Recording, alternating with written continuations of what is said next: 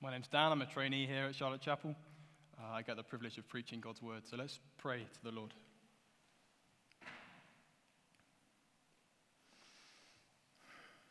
Our Father, you tell us that if anyone speaks, they should do so as one who speaks the very words of God. So as I preach your word, please help me. Give me the right words to say, please. And give us all hearts which are soft to hear your words. We ask that your word would be our guide, that your Holy Spirit would be our teacher, and that your glory would be our supreme concern. In Jesus' name, amen. Well, in, well, that is tiny. There you go. Uh, in November last year, a man called Andrew Tate, you might know him, uh, posted a tweet. Now, before I read the tweet to you, I should say that I definitely don't recommend Andrew Tate to you. Nonetheless, here is his tweet. As a Muslim, I have enormous respect for Christians. And I state this from a position of kindness. The universe is, has always ensured that the weak were conquered. Every weak nation, every weak race, every weak faith. Stop complaining about Islam and look in the mirror. If you do not stick up for yourselves, if you do not hold the proponents of your faith accountable for degrading it through tolerance, if you allow yourselves to be constantly mocked, you will be crushed and replaced by Islam. I genuinely encourage Christians to stick up for themselves. Islam is not your enemy, weakness is. What a tweet. Now, Andrew Tate rejects Christianity, and in his kindness, he gives us Christians some advice. What's his advice? Well, our Christ is too weak. Christians are too weak. We allow ourselves to be constantly mocked. You should really stop that. And as a result, Andrew thinks that Christianity is going to be crushed by Islam.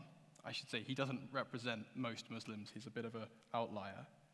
Now, Andrew's attitude here towards Christ and towards Christians is actually very similar to that of the religious leaders in the passage we've just read in Luke. So if you've got your Bibles, do open up to Luke chapter 20. We're going to need that.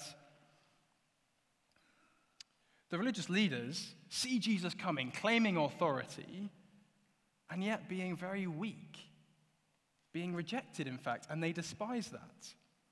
And what we see as we read through Luke is that this king who claims to have all authority he comes and he's rejected by everyone. In weakness, he is crushed and crucified. But here's what we're going to learn from our passage today the rejection of this weak Messiah leads to the destruction of his enemies and the firm foundation of his church. Now, here's what's happened recently in Luke Jesus has boldly entered into Jerusalem on a little donkey but he's been announced as God's Messiah King. He has then condemned the earthly Jerusalem to destruction because they did not submit to him. And then, thirdly, he cleared the temple, declaring that it's not needed anymore because there's a new temple coming. He quotes from Isaiah 56. And then have a look down at chapter 19, verse 47 and 48 we see that the religious leaders are determined to kill Jesus, and they would, but all the people love him. So, before we really dig into our passage, I just want us to see some structure. So, you see up there's a table. On the left is all of the events of the day before our passage. So, the welcome of the Messiah, that Jesus promising the destruction of Jerusalem and the clearing of the temple. And what we're going to see is each of these events is parallel to each section of chapter 20 that we're going to look at today.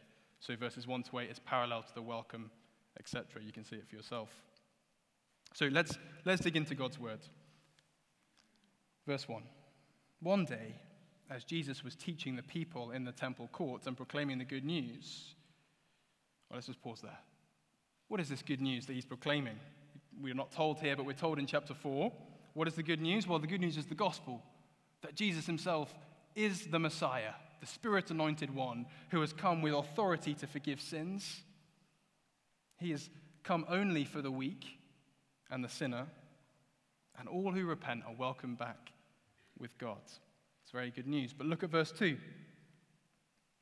The chief priests, the teachers of the law, and the elders all make up the Sanhedrin, that's the ultimate religious authority, and they hate what Jesus has been doing and saying. So they demand he explains himself. They kind of, you can picture it, you see there, they, they come up to him. It's kind of more like they rush up to him. They're rushing up to him and saying, Explain yourself. How dare you do these things? How dare you clear the temple? How dare you declare yourself Messiah? Who do you think you are, Jesus? Explain yourself. Now, they're not looking for an actual explanation.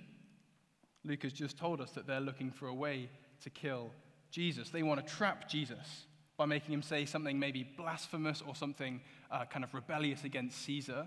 And if they can get him to do that, then finally they can kill him. They can bring him to Pilate and say he needs to die.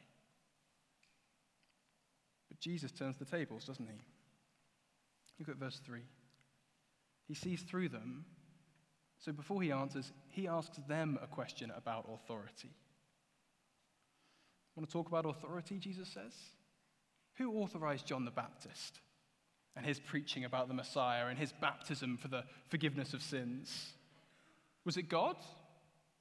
Or was it just himself, just of human origin? In other words, is John the Baptist a true prophet or is he some charlatan, a fake? And so look at verse 5. They discussed it among themselves. They start to kind of whisper. Well, look, if, if we say that John was sent from God, then we have to say that what he said was true, and what he said was that Jesus is the Messiah, so we definitely can't say that. Yeah, but at the same time, if we said that, G- uh, that John was a fake, all the people who love John are going to kill us. What do we do? So, what do they do? Well, out of fear of the people, in verse 7, they plead ignorance. They are so determined to kill Jesus that they will reject him at any cost. They don't even really care what the truth is. And so Jesus sees that. He sees that they have already rejected him as Messiah, so he refuses to answer their questions. Instead, what does he do? He turns away from this powerful authority, the Sanhedrin, towards, in verse 9, the people. So this brings on to our second point the destruction of the rebels from verse 9. Now, before we get into the what of the parable, because it's a bit of a confusing parable, I want to just start by clarifying the why, the why of the parable. Why is Jesus telling this parable at this moment? When, in light of the religious leaders rejecting the authority of the Messiah, Jesus is now explaining what the consequence of that is going to be.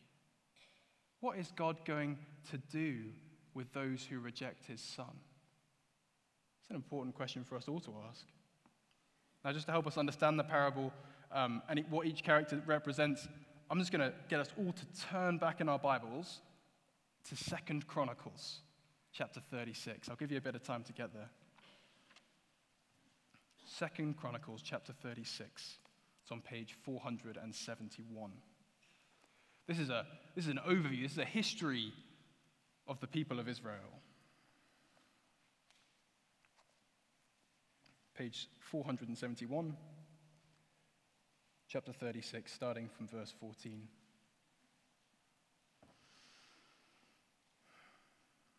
Furthermore, all the leaders of the priests and the people became more and more unfaithful following all the detestable practices of the nations and defiling the temple of the Lord, which he had consecrated in Jerusalem. The Lord, the God of their ancestors, sent word to them through his messengers again and again, because he had pity on his people and on his dwelling place. But they mocked God's messengers, despised his words, and scoffed at his prophets until the wrath of the Lord was aroused against his people, and there was no remedy. That's the history of Israel. I think that's important for us to have in our minds. What I've done here to help us, you can turn back to Luke now, to help us understand the meaning of the parable of each character, I've made a little table saying what each one represents. So here, let's, let's just go through the parable verse by verse. I'll leave that up there so we can see it. Verse 9. Now, a man planted a vineyard, rented it to some farmers and went away for a long time. So, this is the Lord God creating Israel and appointing priests and kings to care for it. Look at verse 10. At harvest time, he sent a servant to the tenants so that they would give him some of the fruit of the vineyard. But the tenants beat him and sent him away empty handed. This is just what we've read in Second Chronicles, isn't it? God sends the prophet, God sends his servant to speak a corrective word to the leaders. But what is the terrible thing that the tenants do? They beat the servants and send them away. And it happens three times, getting worse and worse each time. The leaders of Israel rejected the prophets again and again and again. And now, the point is that if, if we've read Second Chronicles, if we know the history of Israel, we're expecting something massive, aren't we? Let's just go back. Do you see at the end? What happens? They mocked God's messengers, despised his word, and scoffed at his prophets until the wrath of the Lord was aroused against his people, and there was no remedy. So, what are we expecting to happen in this parable? We're expecting the owner to come in absolute wrath and destroy these tenants, get new ones in. But look at verse 13. Then the owner of the vineyard said, What shall I do? I will send my son, whom I love. Perhaps they'll respect him. So instead of immediately destroying the tenants, he gives them one last chance, and it's not any old chance. This is far beyond what you would expect from any owner, any boss, any God to do. Not only does he send all of these prophets, and he's patient when they're beaten and they're mistreated, but when it gets as bad as it could get, when they've gotten as violent as they could, he sends in the Son whom he loves Perhaps they'll respect him. Have a look at verse 14. But when the tenants saw him, they talked the matter over. Does that ring any bells for you? They talked the matter over. You could rephrase it. They discussed it among themselves. Have a look at verse 5. What is the response of the Sanhedrin when Jesus approaches them, or when they, when they approach Jesus? They discuss it among themselves. Jesus is flagging up for us in a flashing light the tenants are the religious rulers. And what do they say in verse 14? This is the heir, they said. Let's kill him, and the inheritance will be ours. So they threw him out of the vineyard and killed him. So this is Jesus predicting his own death again. He says he knows, he knows that the religious authorities are going to crucify him. In fact, he knows it with some precision they don't just kill him in the parable in verse 15. First, they throw him out of the vineyard, and then they kill him. We're going to see in a couple of chapters' time, it's exactly what they do to kill Jesus. They take him out of Jerusalem, and then they crucify him on the Roman hill. This is the height of the rebellion realized. Now, can you imagine the shock that's going through the crowd at this moment? Now, they're amazed that the owner would send his son after they've mistreated these servants. They're expecting him to, like, totally destroy these servants. They're amazed that he sent his son. But now silence goes through the crowds. They've killed him. What have they done? Have you ever experienced this when you're watching a film and, and it's, it's a really good film and something goes wrong, but it's okay, the hero's got an answer, and the hero comes along really strong and he dies? We don't see a lot of films like that, but sometimes we do. It's done, it's over. But really importantly, this is not the end of the parable, is it? Let's keep reading. When, uh, what then, Jesus asks the crowd, what then will the owner of the vineyard do to them? Verse 16. He will come and kill those tenants and give the vineyard to others. Jesus is not being controversial here. He asks the question because it's obvious. What's, the, what's he going to do? He's going to come and bring justice quickly. They killed his son. And this is the main point of the parable. Of course, there has to be justice. The traitorous tenants must pay for what they've done. So, the question that we asked at the beginning was what is God going to do with those who respect his son? Well, we've got the answer. God will destroy those who rebel against him. These are from Jesus' lips. God will destroy those who rebel against him. And there's one really clear application here, I think. What is it that motivated the, the servant? Oh, sorry, what, what is it that motivated the tenants to kill the servants? Why did they do it? Can you spot it in the parable? They wanted to be independent of him. They didn't want him coming and telling them what to do. They didn't want to give him any of the fruit of the vineyard. they didn't want him demanding things of them. They didn't want to obey his commands. They didn't want to be close to him. If you can picture them in your mind's eye, they were perfectly happy for as long as they could not see the owner. As long as the owner was far away and they could enjoy his vineyards, they didn't mind.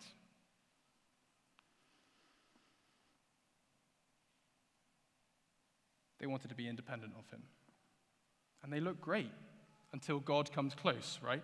Until the owner, through his son, comes close. And at that moment, you see the reality of their sin. In my experience, that's how humans often act. I don't know about your, you. But the moment you're in a conversation with someone, lovely time, and they start asking a slightly deeper questions, you get into a deeper conversation, they love to talk about God. But the moment you mention Jesus' name, that's a bit too close. Let's just step back. The moment that God's Son gets close to us, that's when we really rebel. That's when we feel the visceral independence reaction. I've called it the independence instinct. And it's that instinct that led to all the sin in this parable, because independence from God is the essence and root of sin. Saying to God, No, I don't want to be near you. I'm very happy to take your stuff. I don't want you close to me. Now, my, my first name is Dan, as you know. My last name is Boshoff. It's a South African surname. I, I, obviously, I don't sound South African, I'm English. But my dad is South African. For most of my childhood, that half of my identity was pretty dormant, except for every four years. I wonder if you know why. Every four years, the Rugby World Cup comes on. Now, England's a great team, but so is South Africa, so I kind of win both. This year was great. Um, but every four years, we'd suddenly remember we were South African. um, South Af- my dad would quickly print out South Africa flags and stick them all over the house. Uh, he would make sure that we wore our Springbok jerseys when we watched the matches. And at some point, every four years, we would watch the Clint Eastwood film Invictus. I wonder if you've seen this film. If you haven't seen it, it's a great film. It's based in uh, post apartheid South Africa in the 90s uh, about Nelson Mandela trying to use the Springbok national rugby team to kind of strike a blow against racism in the country. Uh, now, it's not a perfect retelling of history, I'll tell you that, but it's a great film. But there's always one part of the film that kind of grates with me. Every time I watch it, I just can't quite sit comfortably as a Christian during this one scene. That's probably not what you expect. It's when Nelson Mandela voiced by the wonderful Morgan Freeman, reads a poem entitled Invictus. I've just got the first and the last verse of that poem up there. I'll read it to you. Out of the night that covers me, black as the pit from pole to pole, I thank whatever gods may be for my unconquerable soul. It matters not how straight the gate, how charged with punishments the scroll. I am the master of my fate. I am the captain of my soul. Can you see why that makes me uncomfortable? It's the essence of sin, isn't it? This is the independence instinct that we've seen in the tenants. It's the same sinful attitudes which led to the crucifixion of the Son of God. But can I be totally honest with you? That's not the whole reason that I find it uncomfortable. This is why. Whenever I hear that poem or I watch that scene in the film, there's a little voice in me that says, Yeah, I'm the master of my fate. I'm the captain of my soul, not God. I'm in charge. I have a hunch that most of us feel that, at least at some point. Why is it that we love that idea so much? Why do we want to be seen as this unconquerable soul with ourselves as the only master of our fates? Sin. Baked into us. It shouldn't be, but it is. Now, this instinct to rebel, even against good authorities, even against God, to act like we're the master of our fates, it is the essence of sin. And what is Jesus teaching in this parable? He's teaching through this parable that this independence instinct is rebellion against God's cosmic authority. He's telling us that sin is sedition, that iniquity is insurrection, and that transgression is treason. Jesus is telling us that our sin, our lying, our lust, our lack of love, these are not merely personal peccadillos. They are rebellion against the holy God. So we didn't hammer Christ to the cross, but we provided the nails. And that's the meaning of the parable. Brings us on to a third and final point the foundation of the new temple. Have a look down at verse 17. Or verse, the end of verse 16, rather. When the people heard this, they said, God forbid. Or another translation of that could be, May it never be. They are responding to the action of the tenants in the parable, those who beat the servants that God sent and then killed his beloved son. And they're saying, May it never be. Have a look at verse 19. It's not that they've misunderstood the parable, it's fairly clear to everyone. The teachers of the law and the chief priests looked for a way to arrest him immediately because they knew he had spoken this parable against them. It's clear to everyone what this parable is all about. So, what are they saying? May it never be to? They're crying out, May it never be that Israel's leaders would kill God's Messiah. We don't have a weak Messiah, a rejected Messiah like that. What does Jesus do in verse 17? He looks, I love this, he looks directly at them in their eyes, to those who could never imagine that a weak and rejected Messiah is part of God's plan. And he asks them this. Then, what is the meaning of that which is written? The stone the builders rejected has become the cornerstone. Everyone who falls on that stone will be broken to pieces. Anyone on whom it falls will be crushed. Jesus is here quoting from Psalm 118, first of all, and then from Isaiah 8. And what's he saying? In short, he's saying this he's saying that the rejected Messiah is the foundation of the new temple. We're going to unpack that in a second. Now, do you remember each of these three sections that we've looked at have had their parallels with uh, the previous day? Let's see if I can find that table for us. There we go. So, this last section is paralleled with the clearing of the old temple.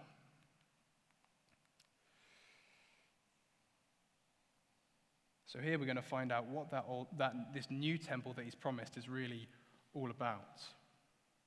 But before we think about the foundation, we need to think about what it means, this new temple. Where does the idea come from? What is it? Well, it's a promise from the Old Testament. So first, let's go, let's rewind all the way back to Genesis chapter 1, 2, and 3. So even in the beginning in Eden, God created this garden for what reason? Because he wanted to dwell with his people. He wanted to be with them. He wanted this happy friendship with humankind.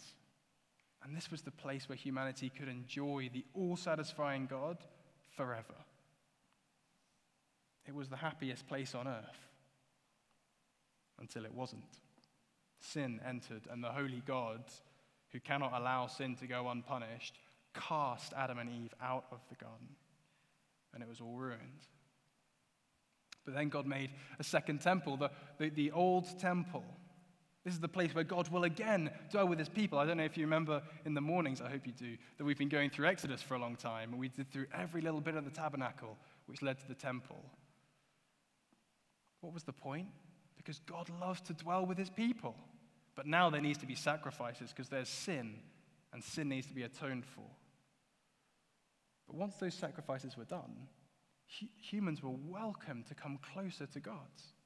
The temple was like God's house, the place that he dwelled, and his people were welcomed home.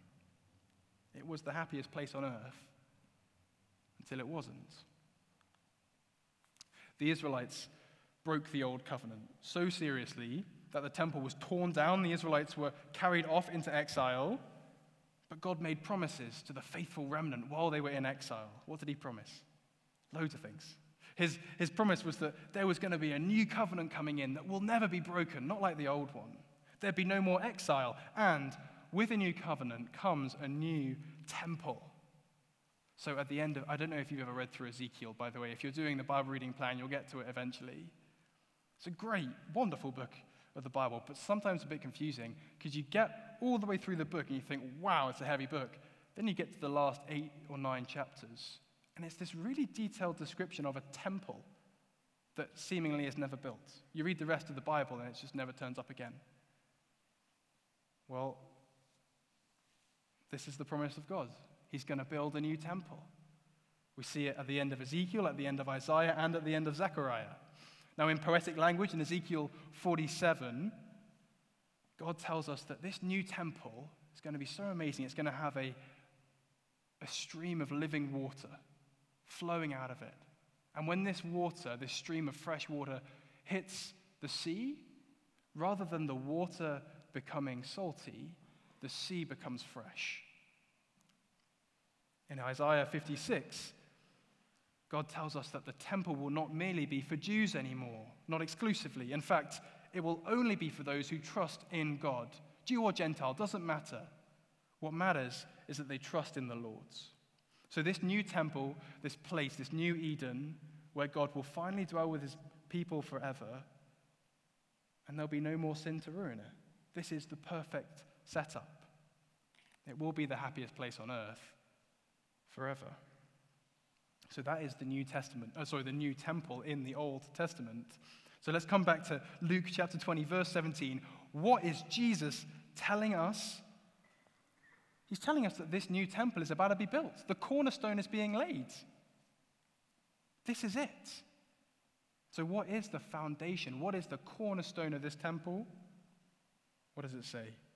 The stone the builders rejected. You don't have to be a rocket scientist to work out what Jesus is talking about is himself. It's the Son who was rejected, the Messiah who was rejected.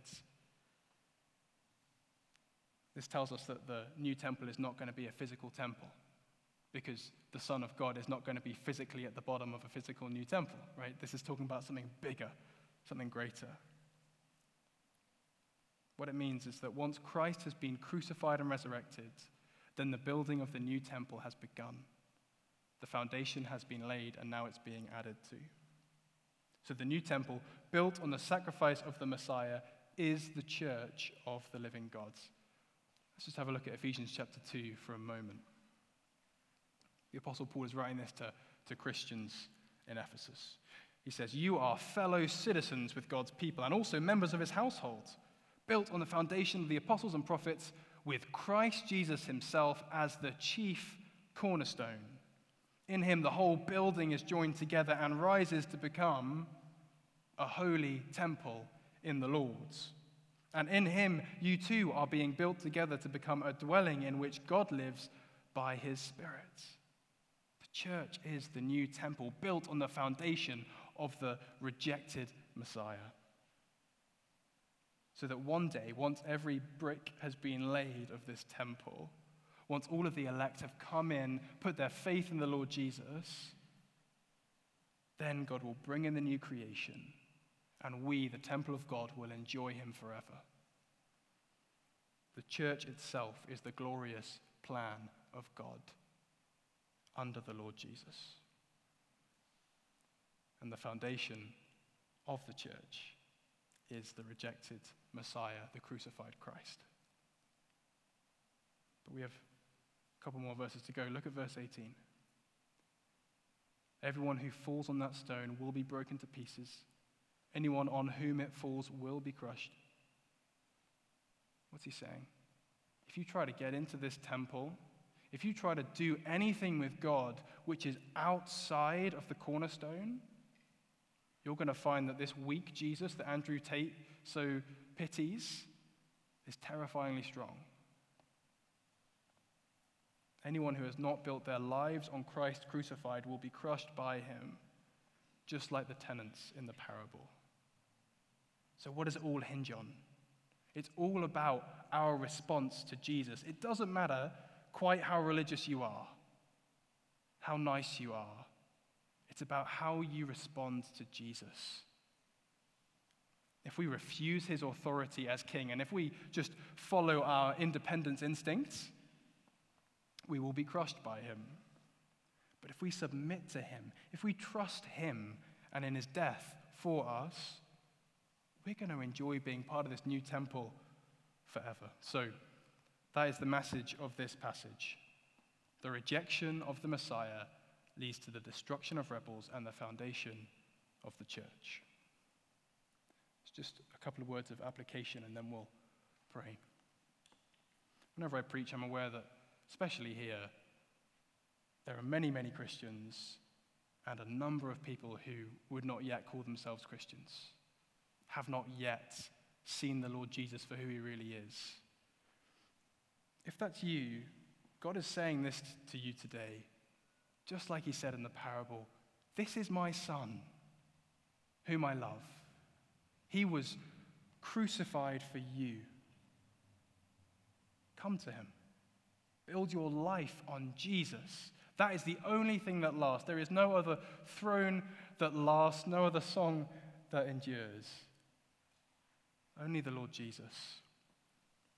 Now, if, if you'd love to just find out a little bit more about this Jesus, if you're still quite early on in, in hearing about him, do check out these yellow cards. We've got a little course, Hope Explored, going on. I'm sure you're welcome to join. Uh, do go find one of those in the corner over there.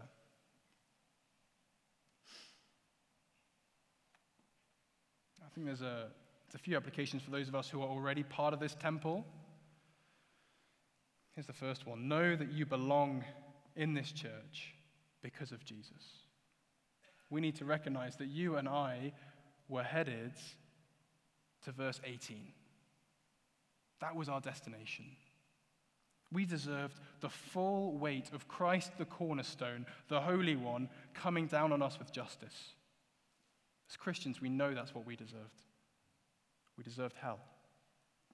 But praise God, He loved us to such an extent that, the, that God would even give His own Son, whom He loves, to redeem us. So we belong to this church. We belong to the church, the new temple, all because of Jesus.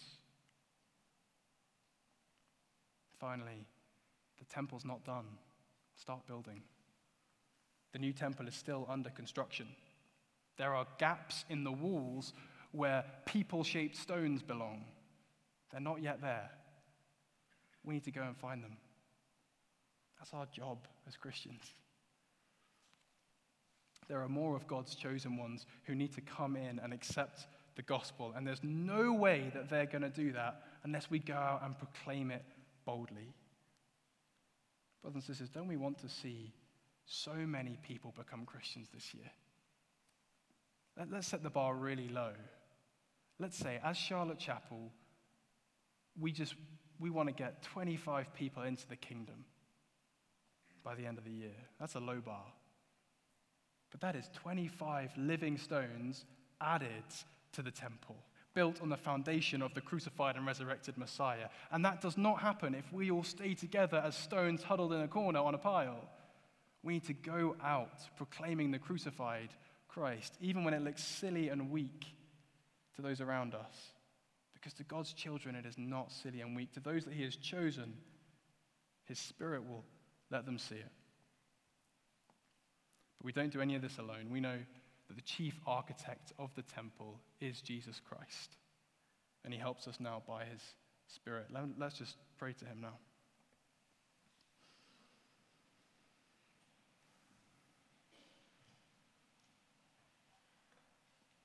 Our Father, we thank you that even though we spurned and scorned and mocked your Son and your words, that because you loved us, you sent the Lord Jesus to be mocked and hated, to be rejected, to be the Messiah who is crushed and who is resurrected.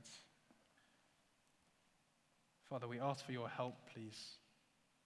Help us not to move away from the foundation of the crucified Christ.